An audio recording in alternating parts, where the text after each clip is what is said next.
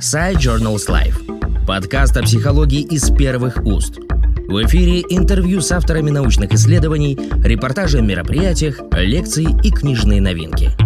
Всем привет! Это Side Journals Life, подкаст о психологии словами ученых и практиков.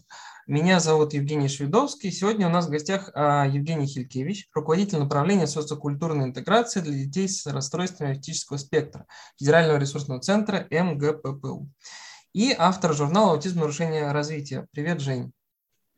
А, здравствуйте, уважаемые слушатели, привет. Привет. А, ну, я думаю, что будет комфортно, если мы с тобой на «ты» будем общаться, тем более мы знакомы. Вот. Э, да, Хорошо. Конечно. Отлично. А, тема нашего сегодняшнего разговора – социальная инклюзия как культурное событие меняют жизнь людей с аутизмом и обществом. Вопрос как нельзя актуальный, прежде всего потому, что выявляемость а, расстройства аутического спектра растет. По последним данным Всемирной организации здравоохранения, количество детей с РАС приблизительно оценивается как 1 к 160. В России есть информация по отдельным направлениям, например, по последним данным мониторинга системы образования, мы видим, что количество детей с аутизмом в школах и детских садах также возрастает. Одним из элементов развивающей среды в образовательных учреждениях является внеклассное мероприятие и а, ну, мероприятие, которое дополняет основное образование. Да. Я знаю, что ты, Жень, работаешь в школе для детей с РАС и ведешь там направление социокультурной интеграции. Расскажи, пожалуйста, как проходят обычно такие внеклассные мероприятия и для чего они нужны, и вообще, что это такое социокультурная интеграция? Ну, смотрите, ученики любой школы, да, что они делают помимо учебы? У нас есть уроки, Uh, у нас есть расписание, да, но уроки это еще не вся школа, далеко не вся школа, и, может быть, даже самое главное происходит не на уроках, где дети учатся и приобретают какие-то академические знания, навыки, компетенции, а у нас есть перемены, у нас есть э, подготовка к праздникам, у нас, собственно, есть сами праздники, и есть еще выездные мероприятия, когда мы посещаем какие-то, ну, как правило, это да, социокультурные учреждения, чаще всего это музеи или другие интересные для детей места. А, это такая стандартная форма внеурочной деятельности, в которой участвуют абсолютно все школьники любых школ, да, вне зависимости от того, есть у них какие-то диагнозы, нозологии или нет. А, все дети очень любят эту форму активности, потому что понятно, что в этот день нет уроков или уроков очень мало, а потом мы все собираемся, едем, что-то происходит интересное. Ну да, такая лафа а, Да, да, это как раз та самая э, жизнь, в Э, в которой происходит сплочение вот этого детского коллектива, когда они могут неформально общаться, когда они могут делать вместе что-то интересное, а, ехать куда-то вместе, даже сам путь да, до музея – это очень интересное время. И Плюс есть еще ожидание этого мероприятия, да, потому что когда детям объявляют, это происходит не вдруг, не, не с утра, там они пришли и сказали, сегодня мы не учимся, едем в музей, да, уже заранее, там, за месяц или за две недели они уже знали, что им это предстоит. И точно так же в нашей школе, где учатся дети с диагнозом РАС, абсолютно разных форм, да, у нас э, учатся высокофункциональные дети, дети а, малоговорящие, дети с э, нарушением интеллекта, по разным программам адаптированным, да, но абсолютно все дети точно так же э, посещают выездные мероприятия, ездят в музеи, и другие тоже какие-то интересные места, на выставки, на конкурсы, на фестивали. Все это абсолютно происходит точно так же, как у любых других детей, но есть определенные особенности подготовки к этим мероприятиям. Да? Mm-hmm. Собственно, в этом и заключается разница. Вот, а, э, извини, пожалуйста, mm-hmm. прибью. Здесь как раз вот очень важный э, момент ты затронул про подготовку. И здесь э, так как у нас э, тема, да, и связана с тем, как, э, собственно говоря, детки, да, и как вы готовитесь, и как готовятся учреждения культуры, да, там музеи. Вот здесь э, такой момент. Можешь про это подробнее рассказать, про то, как могут к этому готовиться музеи, собственно говоря, или те места, в которые вы ходите, да, как как они к этому готовятся, и вообще нужно ли к этому как-то по-особенному готовиться. Ну и, соответственно, как вы готовитесь э, сами с детками. Да, спасибо за вопрос, Евгений. Э, это как раз э, то, чем непосредственно занималась я, а, когда мы стали разрабатывать вот всю историю, связанную с посещением, да, потому что дети всегда как-то ездили куда-то. Понятно, что детям с аутизмом нужно а, больше специальных условий, больше каких-то учета их особых потребностей при а, выезде в новые для них места. А, но это проходило часто спонтанно. Мы решили несколько структурировать эту работу и разработали такую определенную программу, которую назвали «Идем в музей». Да, про, про вот программу, этой... знаешь, извини, пожалуйста, я все тебя перебиваю, очень прошу прощения. Смотри, а, и все-таки про программу давай немножко попозже, потому что это у нас следующая такая тема, да. И здесь, а, ну хорошо, я, давай. Да, если можно. Я да, поняла. Хочется, знаешь, в таком как бы более неформальном ключе подойти. Вот э, все-таки, если мы говорим про э, как бы твою работу в целом, вот как она может помочь, если можно так сказать, музейщикам, да, работникам культуры, да, а, лучше понять таких ребят. Вот понятно, что э, вы ходите да, в эти там, организации, что а, вы более-менее структурируете свою деятельность, да, или в большей степени как-то занимаетесь какой-то такой структуризации этих мероприятий, да, как-то вот к этому подходите научно, что ли, да, научно-практически. Но ведь э, если мы говорим про Э, там, я не знаю, возьмем тот же Пушкинский музей. Э, насколько я знаю, они проводят очень много обучающих мероприятий для, там, для своих сотрудников, да, и в том числе приглашают э, тебя, да, для того, чтобы ты им что-то рассказывал. Вот э, насколько вообще отклик большой от э, таких культурных, э, культурных организаций на э, такое, ну, вот как бы на такую повестку? А, я вообще очень люблю работать с музеями, потому что музеи, ну, на сегодняшний день, мне кажется, являются флагманами социальной инклюзии в нашей стране. Uh-huh. Пожалуй, как никакие другие учреждения, они привержены ценностям и духу инклюзии. Они очень большие энтузиасты в плане продвижения вот таких вот специальных программ и каких-то специальных сервисов внутри своих mm-hmm. учреждений для того, чтобы музей стал по-настоящему открытым для всех. Да, и это такая вот, э, ну, можно ее назвать повесткой сегодняшнего дня для музеев, да, чтобы как можно а, дальше продвигать и расширять свою целевую аудиторию чтобы э, музеи становились доступными действительно для разных групп посетителей, абсолютно разными, в том числе для детей с аутизмом. Mm-hmm. Это, пожалуй, одна из самых сложных групп э, для музея в работе, но наши музеи сделали очень-очень многое, и в этом им э, помогли сотрудники многих э, образовательных учреждений, благотворительных фондов, э, реабилитационных центров. Да, музеи не стесняются как раз того самого сетевого взаимодействия, скорее они его осуществляют на таком очень часто неформальном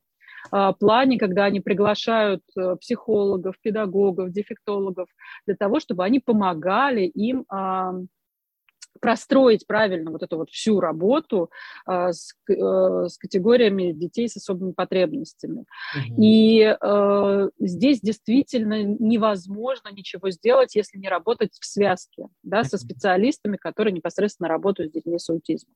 Конечно, это прежде всего, да, надо понимать, с кем ты работаешь, поэтому тренинги по пониманию что такое вообще инвалидность, как общаться с людьми с инвалидностью, кто такие дети с аутизмом, как с ними взаимодействовать, э, какие особенности именно этой категории. Да? Э, вот таких мероприятий было очень-очень много, причем не только в Москве, по всей стране, да, потому что когда музеи только начинают работать, конечно же, хочется познакомиться, а, как-то подробнее под, под, подготовиться к этому теоретически, да, с тем, э, с чем предстоит столкнуться.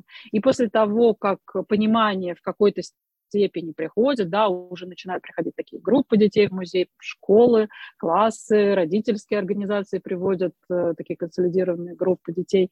А, происходит след, следующий шаг, да, вопрос, а как же правильно, вот как адаптировать существующие детские программы, или, может быть, нужно создавать новые программы, да, а, по-настоящему доступные для детей с аутизмом, как устранять эти самые ограничения, которые препятствуют детям, вот точно так же, как и любым другим детям, посещать музеи, а, радоваться тому, что там происходит, что-то делать своими руками во время мастер-классов и уносить оттуда какие-то очень приятные впечатления и, возможно, какие-то новые знания.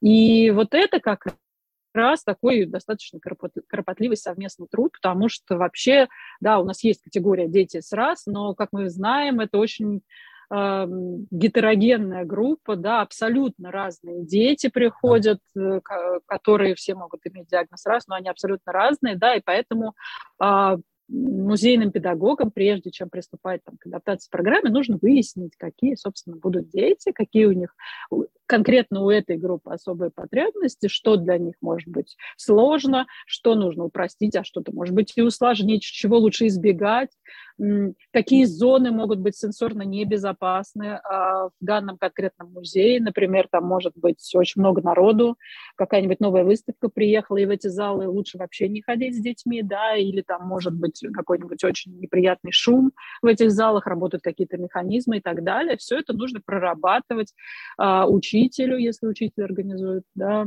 это мероприятие совместно с экскурсоводом заранее, да, продумывать и маршрут, и содержание занятия, и думать над теми навыками, которые, может быть, стоит подтянуть у детей да, за то время, пока а, у нас есть еще до этого мероприятия. Допустим, если мы знаем, что там будет а, мастер-класс, и дети будут делать аппликацию, мы знаем, что наши дети пока не очень хорошо владеют ножницами, значит, мы будем в классе каждый день делать какие-то аппликации а, и этот навык улучшать для того, чтобы у них них уже не было затруднений с этим, когда они придут в новое для себя mm-hmm. место, и где и так достаточно каких-то тревожащих факторов. Вот это все а, составляет а, совместную работу да, организатора группы, учителя и музейного педагога или экскурсовода, которая проводится заранее и в которой нужно ну, продумать определенные моменты, чтобы, чтобы все прошло максимально комфортно да, для группы, когда она уже придет.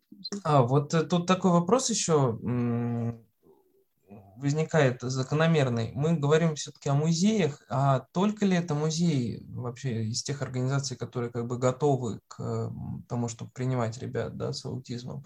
Или это какие-то еще другие типы организаций? Вот.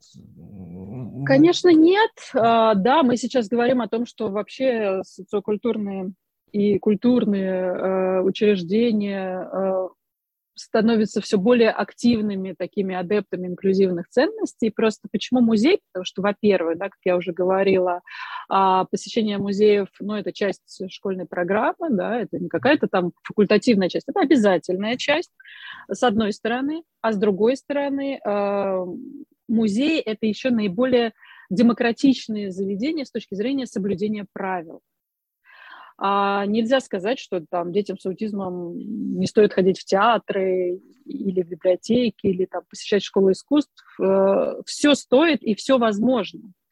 Но э, есть э, учреждения с более строгими правилами, и есть с менее строгими правилами. И для начала, да, вот именно для начинающих, пока выходить, скажем так, в свет, детей, у которых есть определенные э, социальные дефициты, э, проще начинать с музеев, именно потому что современные музеи, особенно работающие с детской аудиторией, крайне лояльны к тому, что дети там громко разговаривают, что они могут бегать, а, что они могут там не слушать экскурсовода, а отвернуться к нему спиной. Это не так страшно, чем, например, если мы сравним с театром, где хочешь, не хочешь, да, а ты должен, ну, определенное время сидеть, достаточно тихо сидеть, да, ну, просто потому что это специфика того действия, которое происходит в театре. И это все тоже возможно, просто это, как правило, ну, следующий шаг.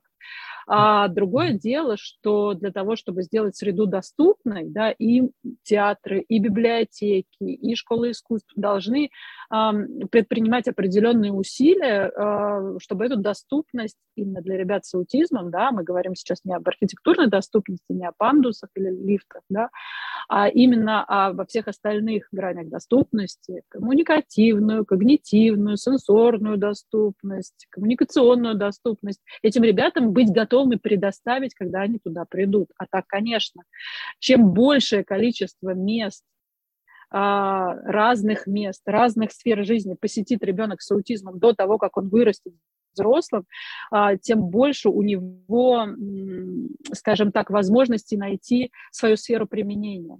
Угу. найти тот э, э, специальный интерес, да, как мы его называем, который, возможно, выльется потом в профессиональную сферу. Вот э, мне очень понравилось интервью, которое в журнале «Аутизм. Нарушение развития» была опубликована с Темпл Грэндин, да, а, где Стивен Эдельсон с ней беседовал, mm-hmm. и она как раз говорила о том, что детям нужно позволять расширять свой кругозор, чтобы они могли понять, что им интересно. Ну, Если да, вы не откроете мир, они ничем не заинтересуются. Ну, конечно же, потому что как ребенок с аутизмом, у которого самостоятельной э, жажды к познанию мира, по крайней мере, такой вот видимой, не так э, много, как у ребенка с нейротипичным развитием. Да? Ему нужно а, эту дорогу прокладывать и показывать эти другие миры, ему нужно помогать сделать туда шаг. И вот э, музеи, как первая точка для этого – это очень хорошая среда, потому что, вот я, как уже сказала, они обладают такими достаточно демократичными точка а, правилами входа, посещения. Да? Точка входа. Точка входа, да. Точка входа в культуру, я бы сказала так. Ну, здорово, да, на самом деле, потому что мы уже сейчас э, видим, что и к этому подключаются и музеи, и библиотеки, да, к этому подключаются активно. А, и надеемся, да, что этих организаций станет больше. Side Journals Life. Подкаст о психологии из первых уст. Как ты упомянула статью в журнале, то давай мы немножко поговорим о э, вашей статье. А, я знаю, что в последнем выпуске журнала «Аутизм. Нарушение развития» за 2021 год была опубликована ваша статья, э, твоя статья в неурочной деятельности обучающихся с раз и оценка эффективности и реализации на, применении, на примере программы «Идем в музей». Статья, я так понимаю, пионерская, но не в том смысле, что она написана новичками, э, понятно, что все профессионалы, да, но она открывает новое для России, новое пионерское направление а, оценки эффективности социокультурных программ и методов работы с аутизмом. Для чего вообще исследовать эффективность подобных методов? Вот как ты думаешь, мы ведь не говорим о, о том, что это принесет какие-то качественные изменения в жизнь детей с аутизмом после прохождения социокультурных программ, ну вот, например, как при применении там прикладных методов прикладного поведения, или это не так, или все-таки какие-то качественные изменения наступают после этого и нужно отслеживать какую-то вот динамику? А, смотрите, и так, и так. Они и качественные изменения наступают, просто это та практика, которую быстро померить не удастся. Да? Даже в школе визиты в музей происходят там, ну, максимум раз в месяц, может быть, иногда раз в три недели. Да? И сказать, что мы за два месяца что-то там увидим, какой-то у детей эффективность, улучшение их навыков, ну, конечно же, это наивно, и более того, это еще и вредно. Потому что если мы будем относиться к включению детей в социокультурные практики как к терапии, к одному из видов терапии, эффективность которой мы должны мерить, мы далеко э, в продвижении вот этих вот инклюзивных процессов в музеях и в других учреждениях не продвинемся. Потому что, конечно же, такого рода мероприятия всегда будут э, уступать в эффективности любому интенсивному терапевтическому воздействию. Но оно там и не требуется. Важно понимать, что мы... У нас есть, с одной стороны, да, программные требования. У нас есть так называемые а, личностные результаты, которые ребенок должен достичь э, по окончанию начальной школы, да, если мы посмотрим на ВГОС начального общего образования для детей с ОВЗ, то эти личностные результаты абсолютно измеримы. А, там, там даже предлагается да? определенная... Да, там прописано, и даже предлагается определенная оценочная шкала. И мы как раз по итогам вот э, э, э, всего периода обучения в начальной школе оценивали тех детей, которые проходили, которые ездили в музей именно по программе «Идем в музей», да, у которых была определенная а структура подготовки к этим мероприятиям и последующей рефлексии на тему этого события. И э, эти результаты мы увидели очень хорошими. Да? А, все эти результаты для детей с аутизмом, как правило, как раз направлены на развитие социальных навыков, но не только социальных навыков, а можно говорить шире социальных компетенций. Да? Mm-hmm. Все наши дети в том классе, который, которым мы проводили измерения, они стали, а, во-первых, очень важный а, показатель по времени. Гораздо эти мероприятия очень сильно удлинились. Да, если мы начинали, вот особенно сложно что для ребенка на, на экскурсии. Это вот та самая теоретическая часть, когда экскурсовод стоит а, у какого-то объекта и рассказывает детям о чем-то интересном. Ну, интересном для с точки зрения, с точки зрения педагога интересного или с точки зрения детей? С точки зрения программы это, этого занятия, да, mm-hmm. вот это вот это очень сложный момент. Мы его максимально адаптировали в первую в первые годы посещения музеев. У нас экскурсионная часть начиналась там 10 минут ну, 15. Это был максимум, который могли а, спокойно, да, находясь в спокойном, комфортном, неперегруженном состоянии, выдерживать наши дети. И это дети а, разного, окончанию... разные, да? То есть 10-15 э, минут это в принципе для деток с раз? Или, э, Ну, это дети первых, первого года обучения, скажем так, действительно разные. И дети с сохранным интеллектом, и дети с э, нарушением интеллекта, все очень тяжело, особенно стоя, если это происходит, выдерживают такую теоретическую часть. Я бы вообще бы исключила бы э, стоячее положение во время экскурсии как таковое, даже там, где это невозможно. Вот некоторые музеи делали замечательную вещь, всем детям давали подушечки, они mm-hmm. садились прямо на пол, на этих подушечках слушали, потом, когда переходили к следующему э, экспонату, брали их с собой. Это было очень удобно, и при этом дети действительно могли по времени гораздо дольше э, такую, такую экскурсию выдерживать. Вот я, это такой музейный лайфхак. Угу. Да, абсолютно. И у нас есть очень открытый сейчас дружелюбный музей. Есть частные музеи, где это не то, что не воспрещается, где это как раз для, для всех детей потом и применяется. Вот. Но дошли мы до того вот с этим конкретным классом, о котором я рассказываю, что к концу обучения, а, уже вот когда у них они заканчивали пятый год обучения, а, они выдерживали абсолютно спокойно стандартную 45-минутную экскурсию, а, не отвлекаясь, э, пребывая в таком продуктивном внимании, отвечали на вопросы, экскурсоводы задавали сами вопросы. И, в общем-то, вот этот вот временной критерий – это такой очень хороший показатель того, что мы не просто там водили их в музей, мы научили э, их ходить э, в музей и участвовать в групповых э, экскурсионных программах. А это что, что это значит? Это же очень важный навык э, досуговый. Да? Это mm-hmm. не просто э, что-то такое, что ну, где-то там в вакууме вот дети в школе ходят в музей. Это значит, что их совместно со своими родителями потом а дети гораздо больше э, посещают какие-то мероприятия, да, посещают общественные места, могут, могут поучаствовать в каких-то групповых экскурсионных активностях, каких-то мастер-классах, и при этом ребенок э, абсолютно уже к этому подготовлен, он знает, как в этом участвовать, и это очень сильно расширяет возможности семьи да, а, и мы э, это тоже учитывали при оценке эффективности, мы опросили еще и родителей с точки зрения, что это дало лично вам, а, потому что специфика нашей школы такова, что в большинстве случаев родители ездят вместе с детьми, особенно на первых порах, потому что они осуществляют тьюторские функции, и очень многие родители, даже когда уже их дети подрастали, и в принципе им уже сопровождение не так сильно требовалось, продолжали с нами ездить, потому что им самим очень нравилось.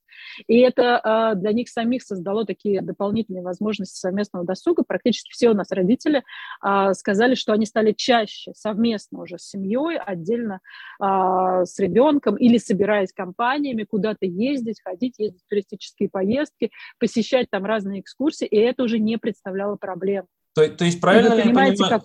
Угу. Правильно ли я понимаю, что в данном случае первое такое мерило да, эффективности это вот это временной параметр, а второй это получается а, ну, некоторое изменение качества жизни семьи или как конечно, себя конечно. Для нас, для нас это во многом и было ну, во, может быть, важнейшим показателем, да, что это именно изменило качество жизни семьи.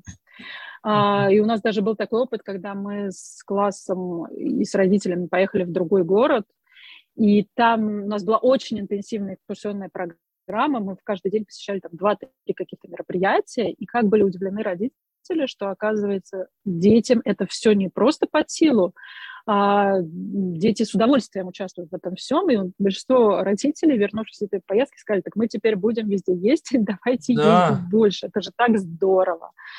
Вот, и это может быть... Э, для родителей. Да, это психотерапевтично для родителей, совершенно верно. Очень многие родители говорили, что камнем преткновения а, пойти куда-то в общественное место часто был страх осуждения. И вот во время наших выездов, когда они ездили совместно с нами, что им больше всего нравилось, что они знали, что их никто не будет осуждать. Никто не будет говорить им, какой у вас плохой ребенок, почему он себя так плохо ведет, не будет делать замечаний, да, потому что, во-первых, дети были подготовлены к мероприятию, во-вторых, а, в музее все знали, да, что это дети с особыми потребностями, а в-третьих, применялись различные проактивные меры для того, чтобы, в принципе, никакого нежелательного поведения не наступало.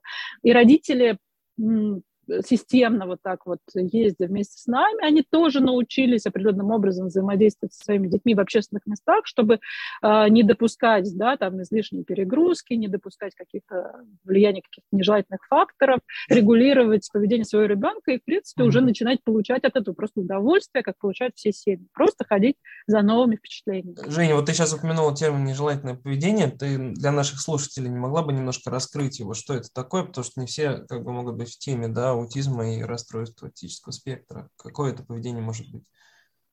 Ну, нежелательное поведение, да, это поведение, которое, а, это термин, в основном он употребляется в поведенческой парадигме, да, когда мы говорим о том, что есть какое-то социально неприемлемое поведение, а у детей с аутизмом аутизмом а, большое количество таких проявлений, да, как мы узнаем, что у ребенка есть аутизм. Дети с аутизмом выглядят абсолютно прекрасно, да, это так самая, та самая невидимая форма инвалидности, которая внешне никак не проявлена, да, у нас абсолютно обычные а, красивые, ходящие на своих ногах дети, да, которые, но при этом стоит им попасть в какой-то новое для себя место, mm-hmm. особенно новое, да, как э, их поведение очень быстро выдает, что э, это не совсем типичные дети, дети с типичным развитием, они... Э, сложно, сложно адаптироваться, да, силу, под какие-то ситуации. В силу, да, в силу сложности формирования социальных навыков, да, это основной дефицит при аутизме, это социальный дефицит, когда дети не усваивают, как дети с типичным развитием, путем подражания и прямых инструкций, какие-то социальные нормы, сущность социальных ролей, а, сущность правильного поведения в тех или иных ситуациях, да, субординацию и так далее. И поэтому эти дети, а, приходя в любое общественное пространство, они не соблюдают правила, да, если нельзя ничего трогать, начинают трогать, если нельзя бегать, они начинают бегать, нельзя громко разговаривать, громко разговаривают и так далее, и так далее. Им сложно понять, дифференцировать разные ситуации, где как себя нужно вести. А, и вот это представляет очень большую сложность на первых порах да, работы с а, экскурсоводами, которые никогда с такими детьми не работали, потому что, ну, экскурсовод там хорошо подготовлен, он знает свою тему, он знает а, свой предмет и умеет общаться с разными детьми, как ему казалось, но дети совершенно не хотят его слушать, отворачиваются спиной и вообще и вообще как будто бы им это все не нужно, да, mm-hmm. вот это основная сложность при работе, вот это оно и есть нежелательное поведение, потому что желательное поведение в этом случае было бы, когда ребенок ну, стоит, слушает экскурсовода, кивает ему головой, отвечает на его вопросы. Ну, да, по примеру сверстников, ведет, да, то есть... Э, который... Конечно, да, это типичное mm-hmm. поведение, социально приемлемое в этой социальной ситуации, mm-hmm. да. Например, если они придут на какой-нибудь спортивный праздник, там социально приемлемым будет громко кричать, топать и бегать, это будет нормально. Это не значит, что такого поведения, в принципе, не будет, не, не может быть, да. Но вот именно, что дифференциация ситуации у ребенка с аутизмом не происходит, да, он будет э, везде себя вести, особенно если как бы его не обучают, а, везде себя будет вести так, как ему хочется в данный момент, чтобы что-то там получить или чего-то избежать, mm-hmm. да, он будет применять все возможные инструменты для того, чтобы вот ему не хочется здесь быть, он хочет уйти, значит, он спокойно э, начнет кричать и знать, и знать что, что его сейчас из этого помещения выведут. Вот, ну, поэтому, ну, да. да, э, это такой термин нежелательное поведение. Нежелательное поведение – это то поведение, которое а, в контексте музея, если говорить, это то поведение, которое может мешать а, группе, мешать окружающим, да, другим людям или вообще быть опасным да, опасным для среды, для, да? для экспонатов, для других людей, да, это все поведение мы будем квалифицировать как нежелательное с точки зрения посещения музея. Сайт Journals Life. Подкаст о психологии из первых уст. Хорошо, смотри, ну, я так понимаю, что э, ваше, как бы, применение вашей вот этой программы, да, идем в музей, оно, в частности, как бы и в какой-то степени м, результат применения, да, результаты исследования по этой программе, э, они и показали, что дети, да, применение программы показало, что дети могут больше а, присутствовать в музее, что у родителей какие-то а, положительные, да, от этого возникают, ну, так скажем, качественные изменения в жизни. А какие еще у вас а, в ходе вот этого исследования, да, или в ходе вот этого наблюдения, может быть, неожиданные для вас результаты возникли, которых вы не предполагали? Ну, потому что то, вот о чем мы сейчас говорили, оно, в принципе, может быть ожидаемо с точки зрения исследователя, да, который этим занимается. То есть, ну, что называется, гипотеза H0 подтвердилась, да, если бы мы говорили про такую как бы, парадигму исследовательскую, более строгую. Что-то было неожиданное, что, может быть, выстрелило как-то и подтолкнуло вас к дальнейшим каким-то шагам. Или в целом а, сама по себе а, вот это вот как бы наблюдение за тем, как, а, и, как детки по программе проходят, оно как бы подтвердилось, да, что ли, вот ваше предположение? Ну, э, оно и подтвердилось, потому что изначально мы подходили к э, созданию этой программы с точки зрения такой парадигмы социального тренинга. Да? Мы рассматривали это как социальный тренинг, как место, где дети могут попрактиковаться в уже имеющихся у них социальных навыков, обобщить их в новой для себя ситуации, да, и мы использовали там определенные чек-листы, чтобы это вот так вот лонгитюдно на протяжении нескольких лет замерять а, и видеть, что действительно этот прогресс происходит. Он происходил, и это было как раз ожидаемо, да, что у а, учеников увеличивалось количество инициатив к социальному взаимодействию со взрослыми сначала, потом они гораздо больше стали между собой а, взаимодействовать, э, со сверстниками происходило гораздо больше контактов, а, количество социально приемлемых ответов и реакций, да, то есть э, экскурсовод что-то спрашивает, дети отвечают, или э, он просит сделать какое-то действие, там давайте встанем в круг и что-то делаем, дети это делают. Это все росло, и это было ожидаемо. Но что для нас было, скажем так, не то, что неожиданно, мы не ставили это изначально своей целью, но мы увидели огромный э, обучающий потенциал вот этих музейных программ. Uh-huh. А, то есть мы изначально ну, скажем так, если и рассматривали это как образовательное мероприятие, то очень вскользь, да, потому что мы э, всегда, приезжая с экскурсии, мы устраивали такое завершающее мероприятие, когда мы беседовали о том, что произошло, что дети увидели, а, что они там запомнили, в какой последовательности это происходило. Мы делали какие-то проектные работы, мы делали альбом альбомы с фотографиями, делали стенгазеты, разные были формы. Но что нас поразило, что дети вот в такой вот, когда это все происходило в форме а, ну, неформального досуга, да, дети не думали, что они в этот момент учатся, они приехали на, в общем-то, приятное для них времяпрепровождение, потом еще очень часто в музеях устраивают вот, чаепитие в конце, это вообще особенно приятно, да. В общем-то, дети для себя они развлекались, да, мы работали в этот момент, а они развлекались. Так вот, именно в такой неформальной э, Э, развивающей среде, которая является музей, дети очень хорошо все запоминали. Uh-huh. Иногда поражали нас своими знаниями, потому что мы могли не запомнить, в каком году там или какое направление чего-то. Да мы и не ставили такой целью. Мы беседовали с ними не с целью проверить их знания, да, что они там запомнили, а с целью именно выстроить диалог, коммуникацию. Так вот, оказалось, что у этих э, выездов в музее огромный образовательный потенциал. И, в общем-то, это в парадигме сегодняшнего, наверное, образовательного процесса, когда мы делаем большую ставку на неформальное обучение. Uh-huh. Вот музей это прекрасный источник для неформального обучения. И с э, тем, как наши дети росли, там уже третий, четвертый класс, когда действительно э, программа становится сложнее, особенно если дети обучаются по цензовому уровню, э, и знаний нужно усваивать больше, музеи стали прекрасным подспорьем для того, чтобы какую-то тему вот в такой вот эмоционально насыщенной и неформальной манере им преподнести, и они очень хорошо запоминали и воспроизводили потом то, что говорилось на той или иной программе. Неважно, касалось там это космоса или касалось да, каких-то, да, да впечат... вот позитивные впечатление, хорошие эмоции, плюс традиционно э, хорошая, но избирательная память у детей с аутизмом давали отличный образовательный эффект.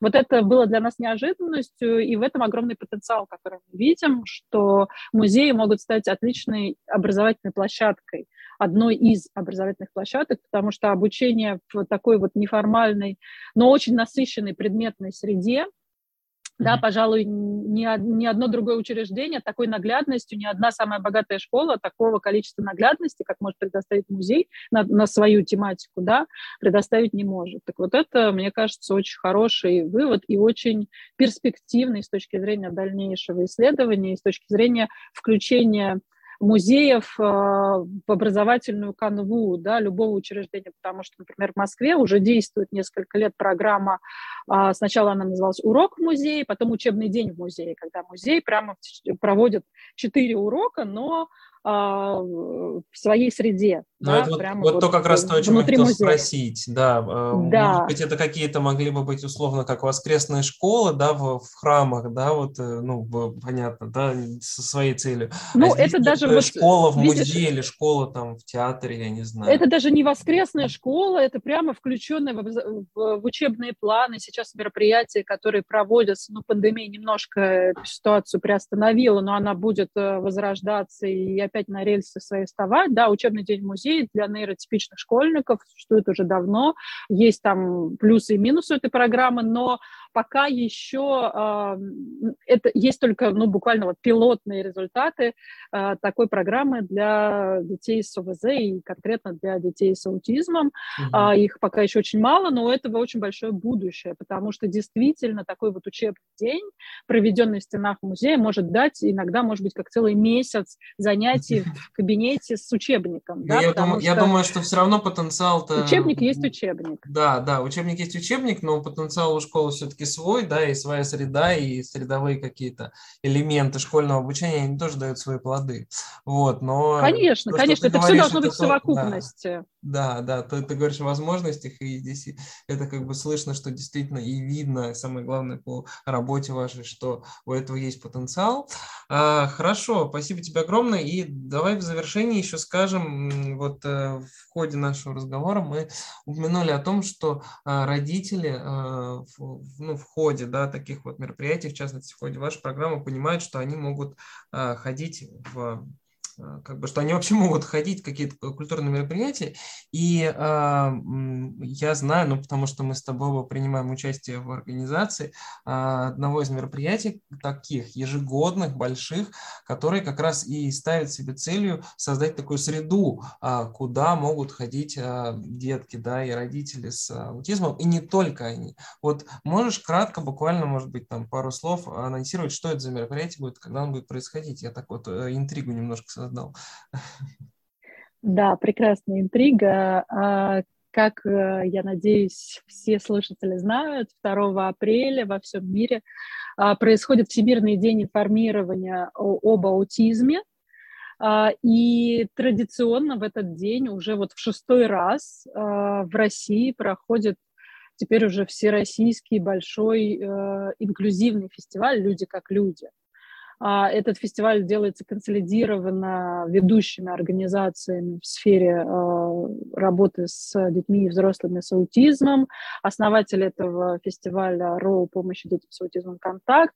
И Федеральный ресурсный центр является одним из соорганизаторов фестиваля и принимает очень активное участие в том, чтобы а, по всей России теперь уже можно говорить о том, что действительно вся Россия включена в этот процесс. В этот день и в несколько дней до и после работали различные площадки, где родители могли бы получить, приходить и получать информацию актуальную для своего региона о том, какие сервисы существуют для детей и взрослых с аутизмом конкретно в их городе, куда можно пойти да, в выходные дни и провести досуг совместно с, э, с детьми, э, у которых которых есть сложности в развитии, какие, может быть, мероприятия проводятся, какие есть образовательные организации и так далее, и так далее. Да? То есть день информирования.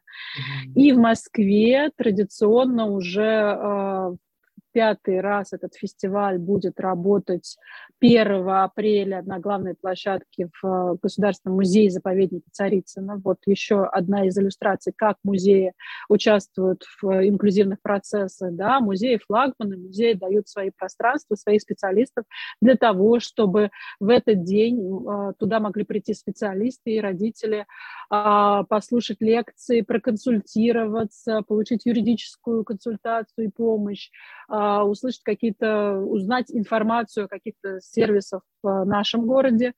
А 2 апреля уже будет большой семейный праздник, куда нужно приходить с детьми, с любыми детьми, да, вне зависимости от того, есть у них диагнозы или нет, потому что фестиваль инклюзивный. Эта площадка будет открыта на ВДНХ, а, будет задействовано сразу несколько павильонов, и э, все самое интересное, да, и для детей, и для родителей тоже будет там. Mm-hmm. Ну, а уже для тех, кто профессионально э, занимается проблемами аутизма, для тех, кто работает в образовательных организациях, э, может быть, в здравоохранении, в социальной защите, да, и кто связан с нашей темой. 31 марта, первый день работы фестиваля, будет больш, большие э, онлайн-площадки работать э, с ведущими экспертами, мировыми экспертами, российскими экспертами по самым актуальным темам, связанным э, с аутизмом и э, работой с ним. Э, вот э, это будет 31 марта. А, тоже в, в течение целого дня онлайн можно будет послушать из любого уголка России и даже из других стран. И к нам традиционно очень много людей приходят в этот день и слушают актуальную для себя информацию, задают вопросы и участвуют. Поэтому вот, пожалуйста, с 31 марта по 2 апреля в этом году большой всероссийский фестиваль. Все остальные регионы к нам присоединяются. На сайте 2 апреля РФ а в марте появится программа этого фестиваля, появятся все региональные площадки. Если в вашем городе это проходит, если вы живете в Москве. Обязательно приходите, узнавайте новую информацию, участвуйте. Может быть, вы станете волонтером этого фестиваля, может быть, узнаете что-то для себя новое. А, и дело информирования будет продолжаться. Да, потому что информация это э, это залог это, успеха, это да, наличие правильной информации. Да, наличие правильной информации у родителя своевременно действительно может в дальнейшем изменить все качество жизни семьи в лучшую сторону. Да, Спасибо тебе огромное за эту информацию, да, за э, информацию. Еще раз повторим, да, что а, фестиваль называется «Люди как люди», будет проходить с 31 марта по 2 апреля. Вся информация на сайтах 2, 2 april.ru или 2 апреля.рф. Вот, а, мы на волнах нашего подкаста Side Journals Life обсудили очень широкий круг тем с Евгением Хилькевич, с руководителем направления социокультурной интеграции для детей с РАС Федерального ресурсного центра. Жень, спасибо тебе огромное за, а, за эту ценную информацию и за то, что а, за то, что вы пишете эти статьи, занимаетесь этими исследованиями и а, продвигаете эту тему. Спасибо тебе. Спасибо за приглашение. И до свидания. Подкаст Side Journals Life о психологии из первых уст.